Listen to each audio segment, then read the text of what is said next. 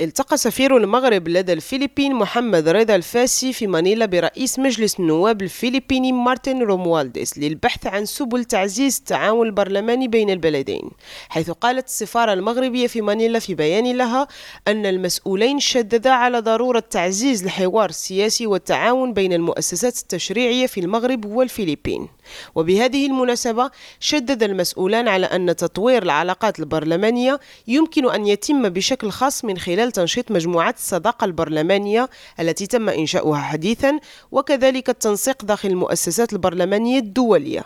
وكان هذا الاجتماع أيضا فرصة للمسؤولين لتهنئة أنفسهم على علاقات الصداقة والتعاون الممتازة التي تربط الرباط ومانيلا منذ إقامة العلاقات الدبلوماسية في عام 1975 والتي تميزت بالاحترام والدعم المتبادل. كما يجدر الذكر أن التعاون البرلماني بين البلدين قد تعزز مؤخرا من خلال خلال إنشاء مجموعة صداقة مغربية فلبينية داخل مجلس النواب المغربي ومجموعة مماثلة داخل مجلس النواب الفلبيني فاطم زراب العربي ريم راديو مانيلا.